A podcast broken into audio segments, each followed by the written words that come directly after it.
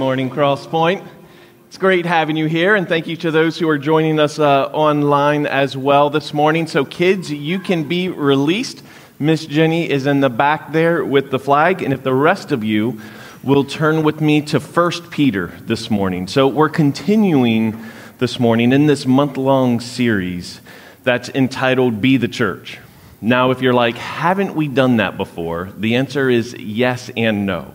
We've done similar series because it's, it's our desire to continually align our hearts as we follow Christ together, but I'm not preaching the same sermons, right? Like that would be boring for me and I would put you guys to sleep.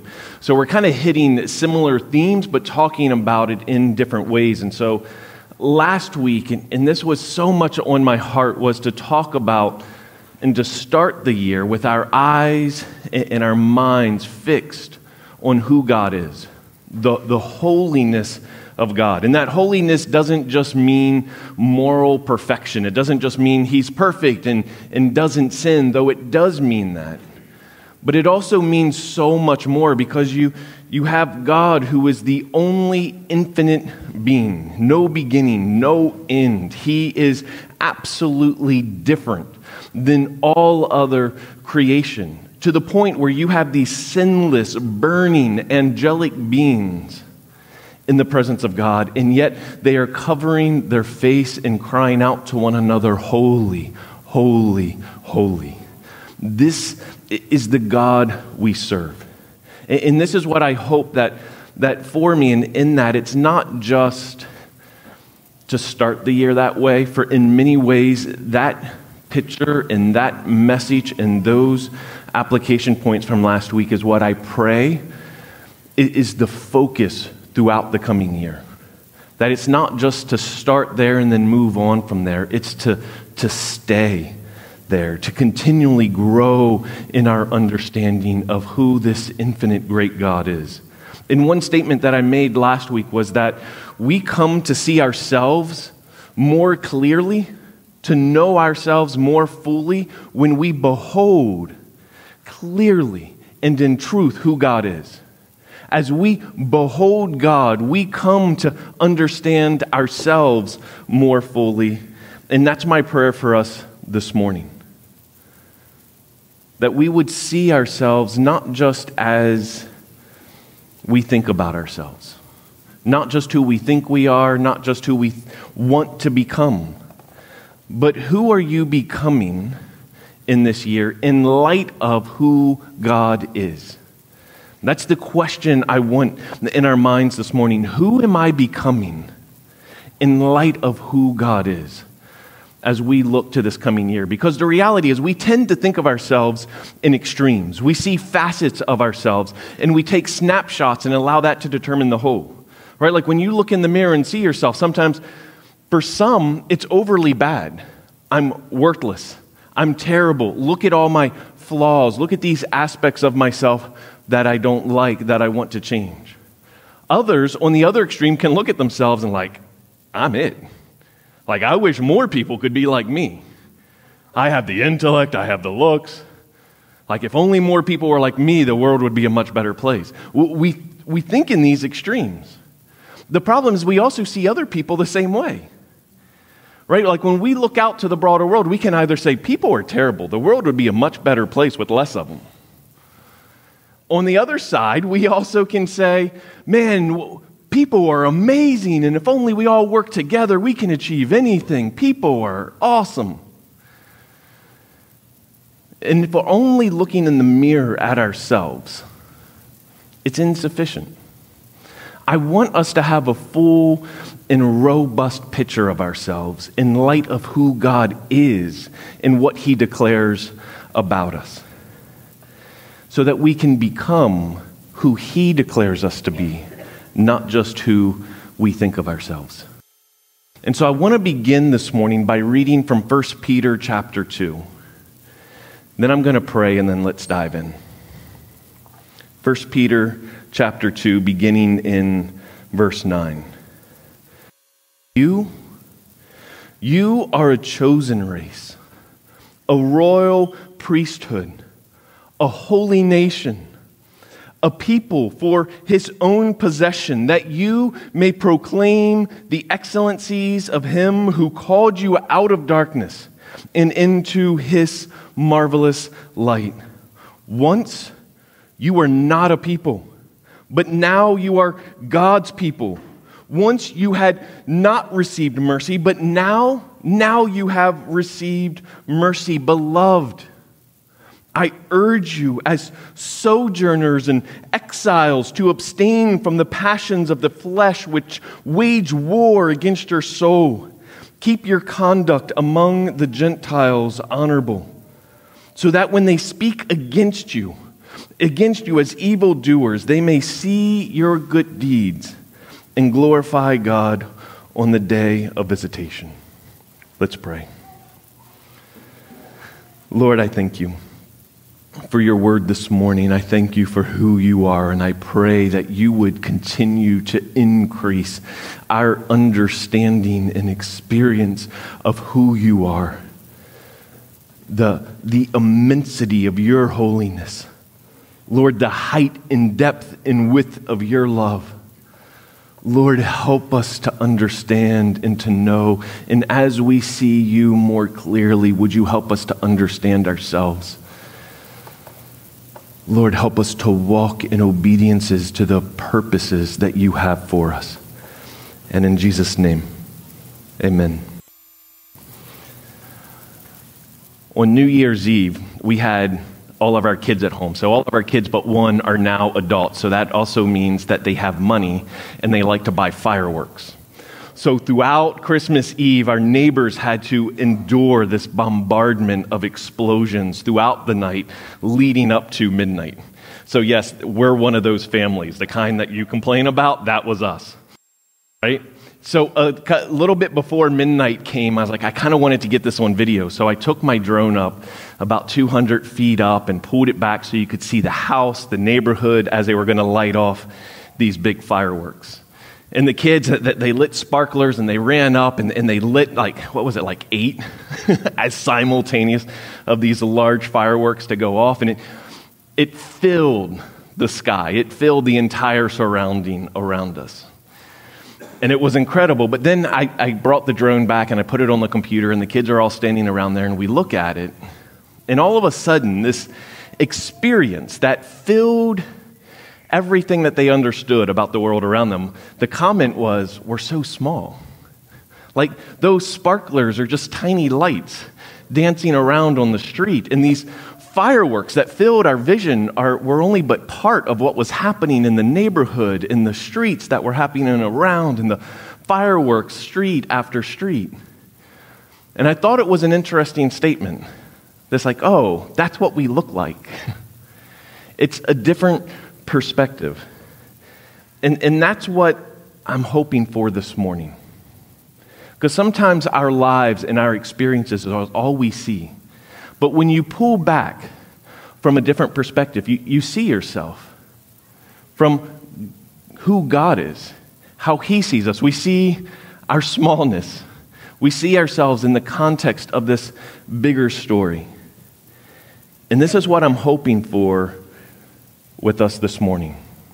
But I feel like there's a couple different things we need to look at this morning because the reality is that sometimes we can focus on one element of how the scripture talks about us and overemphasize that, and it's to our own detriment. And so I want to begin at the beginning because if you think back to what we were talking about with God last week of His holiness, His immensity, He's eternal, He's transcendent, He alone do they cry out, Holy, holy, holy? Like, if we have in our minds who God is, that is completely unlike anything else in all the universe, and then to have God say, this author and sustainer of life in Genesis 1, then God said, Let us make man our image after our likeness. Let them have dominion over the fish of the sea and over the birds of the heavens and over the livestock and over uh, the earth and over every creeping thing that creeps on the earth. So God created man in his own image. In the image of God, he created them. Male and female, he created them. This is called the Imago Dei. That mankind is different than all other creation. All other creation had been created, they didn't bear God's image. And yet, mankind is somehow unique in that the image of God. And in Hebrew, this means that it's similar, it's not identical. We're not little gods. Don't think, oh, we're little holy beings ourselves. We're God and going to have our own planets one day. That's not what it's saying. What it is saying is that we're not identical, but we do represent something else. That mankind is a representative, an ambassador to this holy, transcendent God. It's as if our life is a mirror. And as we behold God, we are reflecting His glory to all creation. That is our, our purpose. That is what we were created to, to do. I mean, think about this for a moment, because in Romans 1, it says that creation itself displays the invisible attributes of who God is. Simply because God made it, we can see the invisible qualities of God's wisdom and knowledge and creativity in creation. And yet, mankind is different than that. Mankind was created in the image of God, in, the, in his likeness to fully reflect who God is. This is the purpose. And, and there's implications that this has. So many implications that when it comes to the value of human life, it is rooted, the value of human life is rooted in the fact that mankind was created in the image of God. To the one who feels worthless, unseen, unloved, God has created you in his image the imprint of who He is is upon your life. Like, this is, is the reality. Uh, this impacts how we see racism, injustice. Because we all bear the, the, the Imago Dei. This impacts when women are treated inferior, when men, all men are treated as toxic when children are abused, the elderly are abused, it all comes back to this foundational value of human life because we have been created uniquely in the image of God. There is a value and a purpose for which we have been created that is foundational. But then we read these words in 1 Peter 2. And it starts to, to draw in, in the mindset this idea of who we are now versus who we were. And who we were is, is not just talking about this imago Dei, this image of God. It's talking about something broken. And it says, once, once you were not a people, but now you are God's people. Once you were not, you had not received mercy. See, there is someone who we once were that's also important for us to understand. At the same level, when we are understanding who God is forming us to be, it's important to know why He made us and the value, the intrinsic value of mankind being created in the image to reflect the glory of a holy God. But there's also brokenness. That it's as if you take this mirror that was meant to behold God and reflect his glory to all creation. And it's as if you take that mirror and you smash it on the ground and it breaks into a million fractured pieces. That's what happened when Adam and Eve disobeyed God. God, being perfectly holy and righteous and in rebellion, in that disobedience, we forfeited. We, we, we no longer reflect his perfect holiness and we became broken and shattered. Our intellect, the scripture says, ha- has been corrupted because where we once beheld God, now we look at creation. And, and Romans says we worship creation instead of the creator. Our hearts have become hardened against God, where in our brokenness, we don't even pursue God. Romans 3 says it, it's written, no one is righteous. No, not one. No one understands. No one seeks God. All have turned away. They have become worthless. No one does good, not even one. And sure, yes, people seek the hand of God. They seek his blessing, that they seek his comfort, but they do not seek a God to whom they will surrender their life and understand their purpose for being created. They want the blessings of God without God himself. And in our broken, shattered state, it says, Our hearts have become cold and like stone, rejecting God. In this rejection, Romans 6 says, The wages of sin is death, that we have fallen short of the glory of God, meaning our purpose was to reflect His glory. In rebellion, to exist in pride. And this makes us, by nature, children of wrath in Ephesians 2 3. Meaning, because we have rebelled against God and we are in a shattered state, we deserve death. The wages of sin is death. And that's not just talking about a physical death, that's talking about a spiritual death of separation. Separation for all eternity from the presence of God because He is holy and we are not. This is who we once were. But here's the amazing thing the Imago Dei remains. See, it could be tempting to think that the Imago Dei, because of this shattered state we're in, is gone. But that's not what Scripture says. The value of mankind is not diminished because of our sin. In fact, in, in Genesis 9 is the clearest evidence of this, in my opinion. So, God created them. We, we are going to create them in, in our image. And so, mankind bears the image of God. But then you have the, the fall of Adam and Eve. You, you, you see their sons fight and then kill one another. The, the world is so evil, God floods the entire world, only saving Noah's family. And once those floodwaters receded and Noah was back on dry land, God says this He says, Whoever sheds the blood of man, by man shall his blood be shed. It's capital punishment for murder. For God made man in his own image. See, if you're reading too quick, you would skip over this, but there is this declaration from God that even though mankind fell, even though the entire world had to be destroyed and started over with Noah's family, the image of God, the value, the worth of broken mankind remains because they still bear the imprint of God's image. So, who are we now? See, this is who we were, but who are we now? Because I think this is important for a couple reasons. That sometimes what I feel like can happen is we only look at the Imago Dei and, and we ignore that, that we're broken. Or we only see our brokenness as Christians. We talk about ourselves, even now, as though we were still as we once were.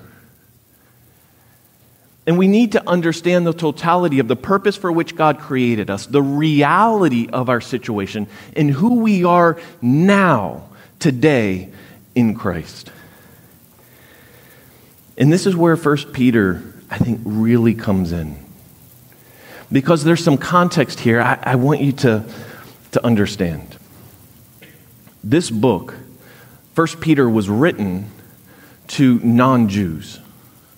And that's going to be important when we start to see some of the language. They were facing persecution from, from, from Jews, from Greeks. They were feeling the pressure from both sides, wanting to follow Jesus, but feeling put down. And Peter, Peter, who once wouldn't even eat with Gentiles, now is writing them this letter. And he's going to use language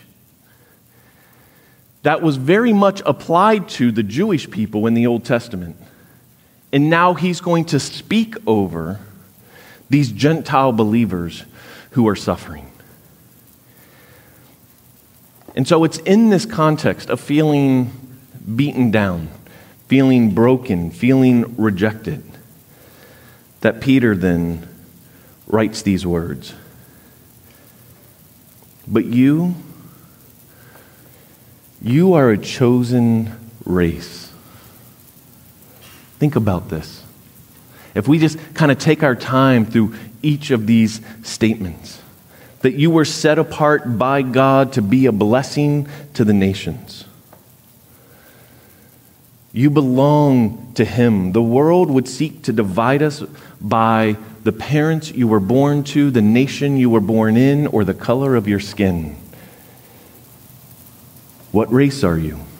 White, black, Asian, Hispanic? Are you majority, minority?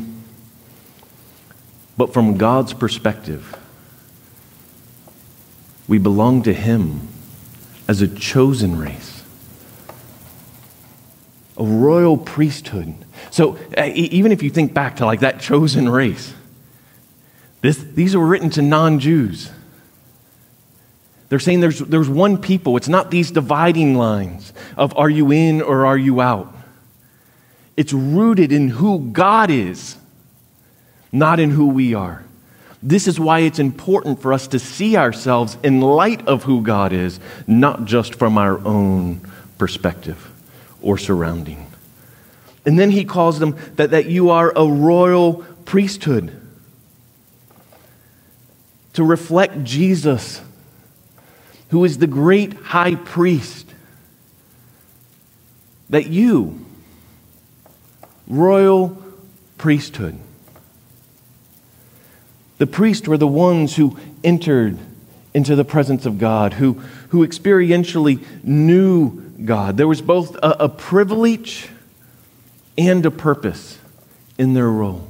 See, the privilege uh, uh of a priest was to, to enter into, they were more acquainted with God than, than anyone else. They were the ones serving at the temple. But there was also the purpose that they interceded between the nation and God. And to say that, that that's you, that's just not me as pastor. You, chosen race, royal priesthood, to behold God and reflect his glory, to intercede between God and men, to pray to be there. A holy nation.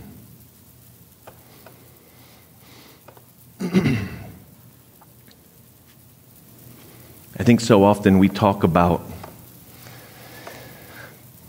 America, different nations, what it means, what flag do we wear, do we stand under? but it's to set apart to be holy, that God Himself is holy. It's a holy nation. That we're declared clean, not dirty, because of who God is, not who we are. Forgiven, not an object of wrath. We've received mercy. Once we had not received mercy. Once we were children of wrath, but now we have received mercy. This is who we are belonging to a holy nation, a nation that is set apart for the glory of God among all the peoples. A people belonging to God. Think about this. You are part, if you have placed your faith and trust in Jesus, you are part of a people that belong to God. Have you ever felt like the outsider in a group? You know that feeling? Like I feel that often. Just for whatever reason, I don't like, I'm the one who doesn't belong. I'm the oddball here in some way. I think we all feel that pressure. Everybody else has it together, and I'm to this or to that.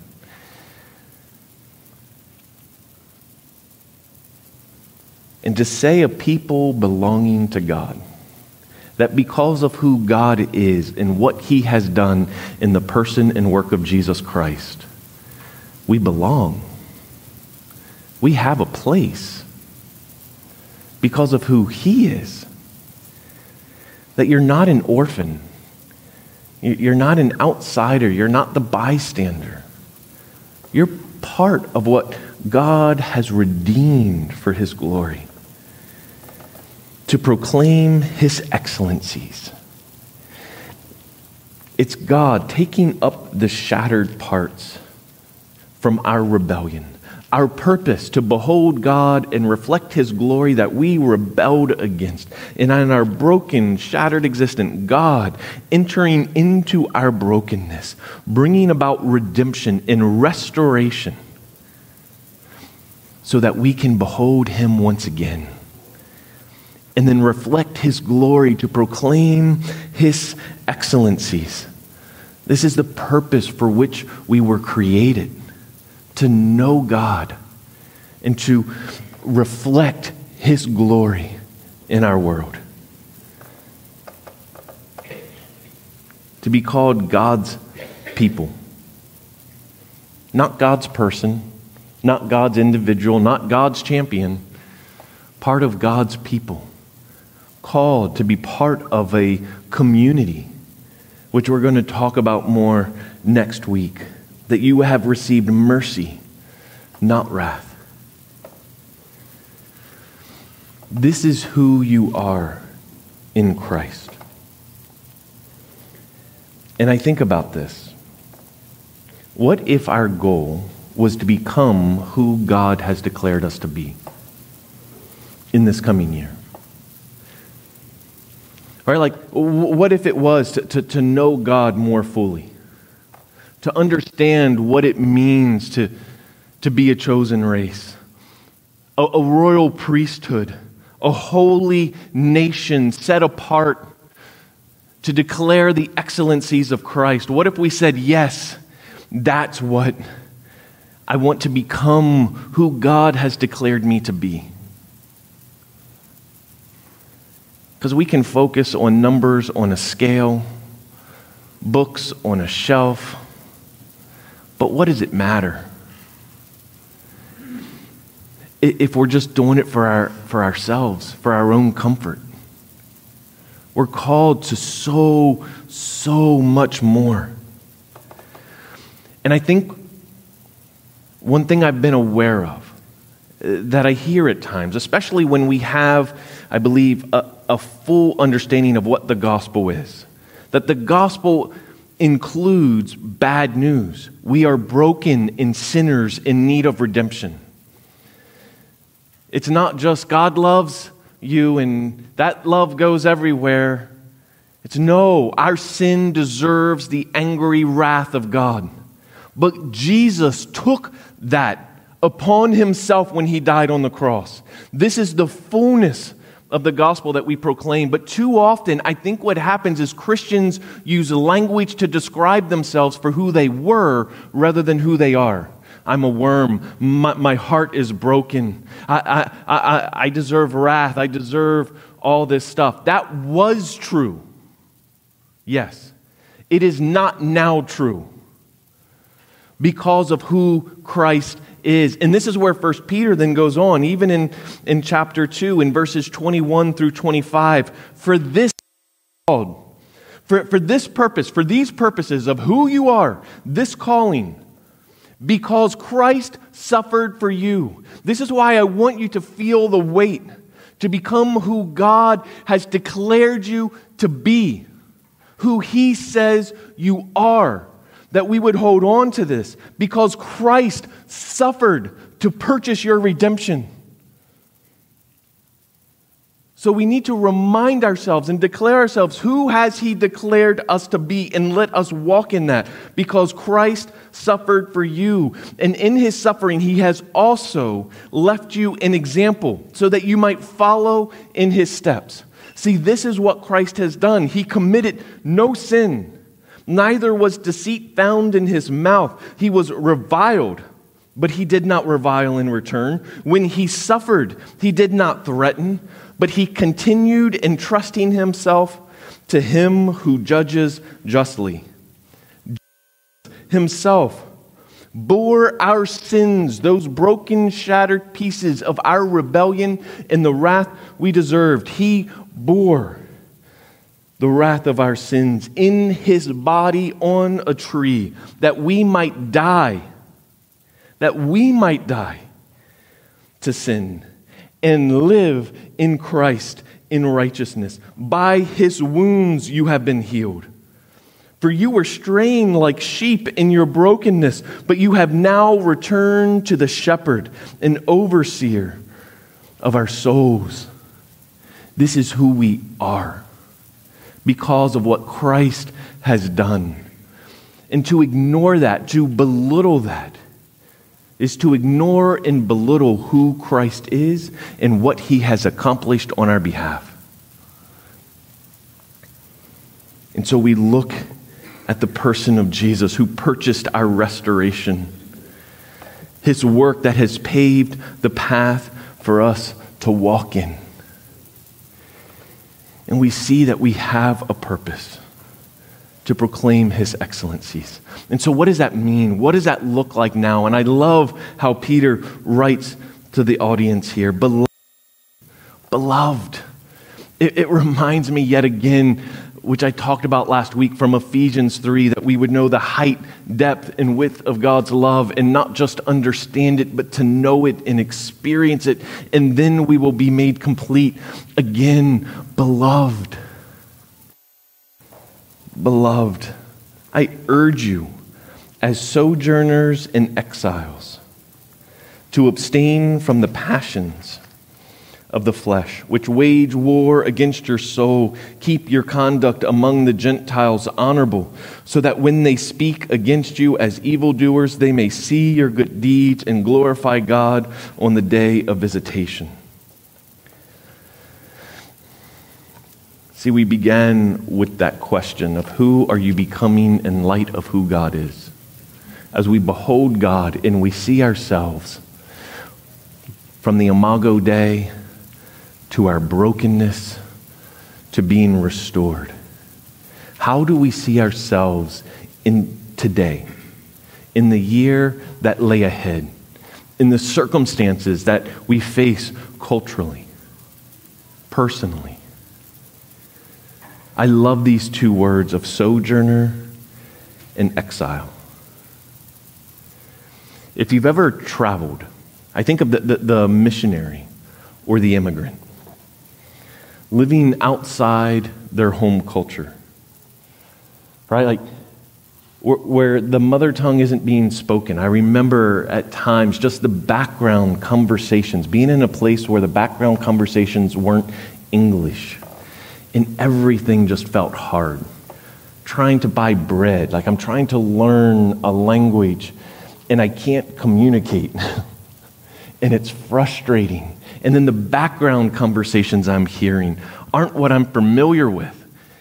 And it's not like I'm like I don't even realize how much I eavesdrop until I can't understand. I'm like, what are they talking about? And the food is different, and the spices are different, and the sleep schedule's different. And then you really do feel like an outsider. I just don't fit and I can't even hide. I can't even pretend like I fit. It's so obvious that I don't belong in so many places that we visited. And it's like, it's just like, you're a foreigner. And we try to fit in. And we learn to adapt and we learn to appreciate other aspects. But in the end, there's always a longing for home, of something comfortable when I can just go buy a loaf of bread and not have to remember how to say it.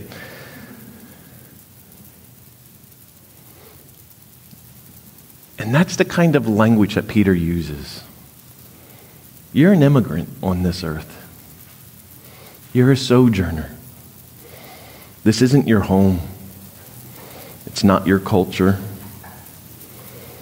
We long for healing and wholeness in this world. But we know that this world is not our home. America is not the ultimate nation. English isn't the ultimate language. Whatever race you are is not the ultimate race.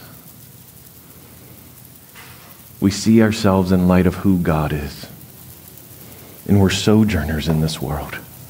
We're exiles. We're passing through and we're headed toward a better country. And we're part of a, a better race, and we're part of a holy nation that's set apart. So let us live in light of who we are. And it even says it's not going to be easy. It's going to say that, that it's a battle. Look at what it says here towards the end of um, verse 12. Keep your conduct among the Gentiles. Oh, no, it's in verse 11. I urge you as sojourners and exiles to abstain from the passions of the flesh, which wage war against your soul. That this is a battle. It's a battle, and we see that it's going to both come from within and it's going to come from outside of us. That there are, there are, attacks that's going to come from the outside, and there's going to be apathy that's going to battle within us. Because it says, the culture will ridicule and belittle, speak against you, call what is good evil. It says, look, do what's honorable, it says in verse 12. Keep your conduct honorable.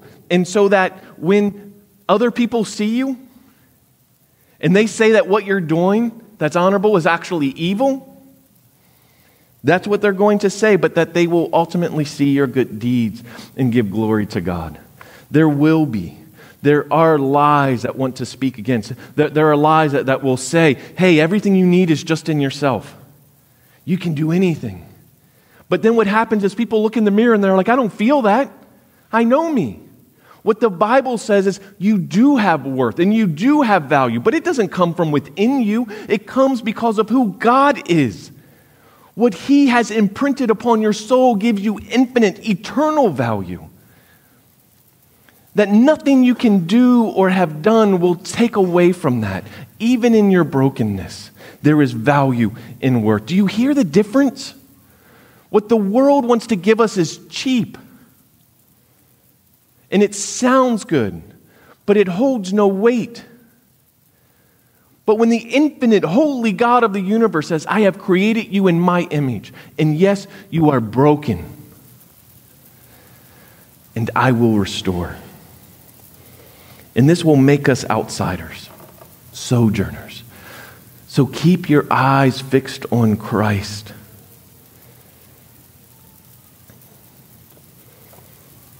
So I want to encourage us to respond in two ways. When I think of, like, what does this mean? Where do we go with this?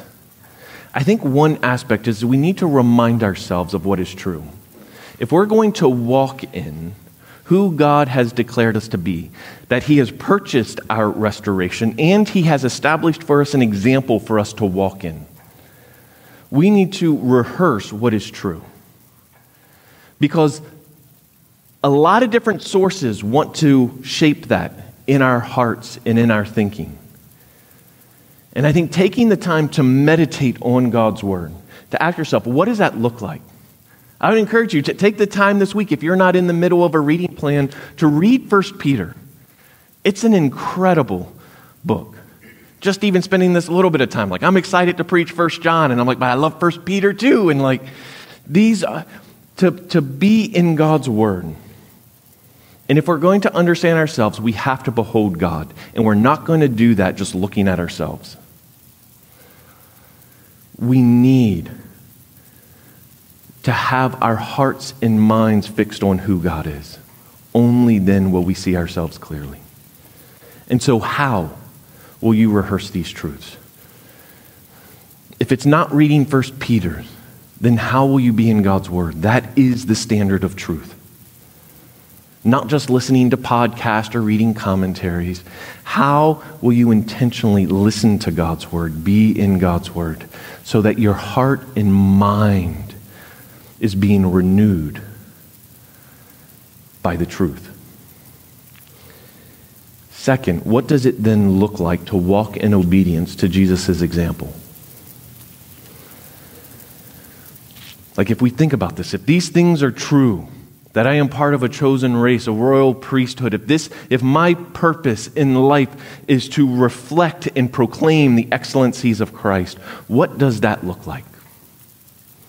in this moment, in my situation, to be faithful to the purpose that God has created me for.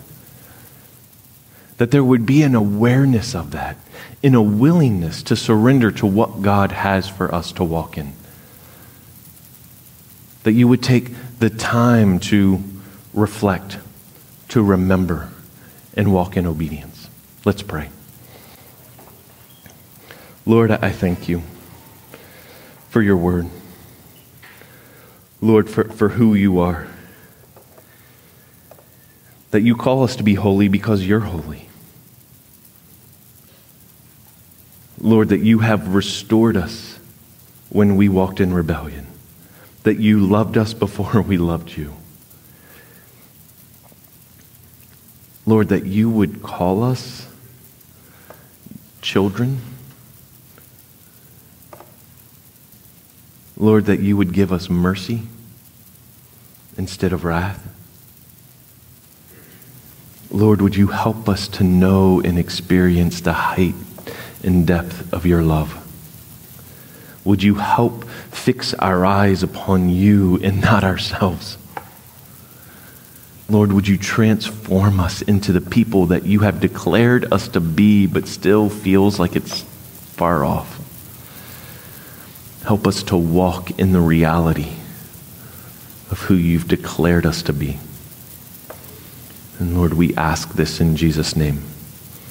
Amen.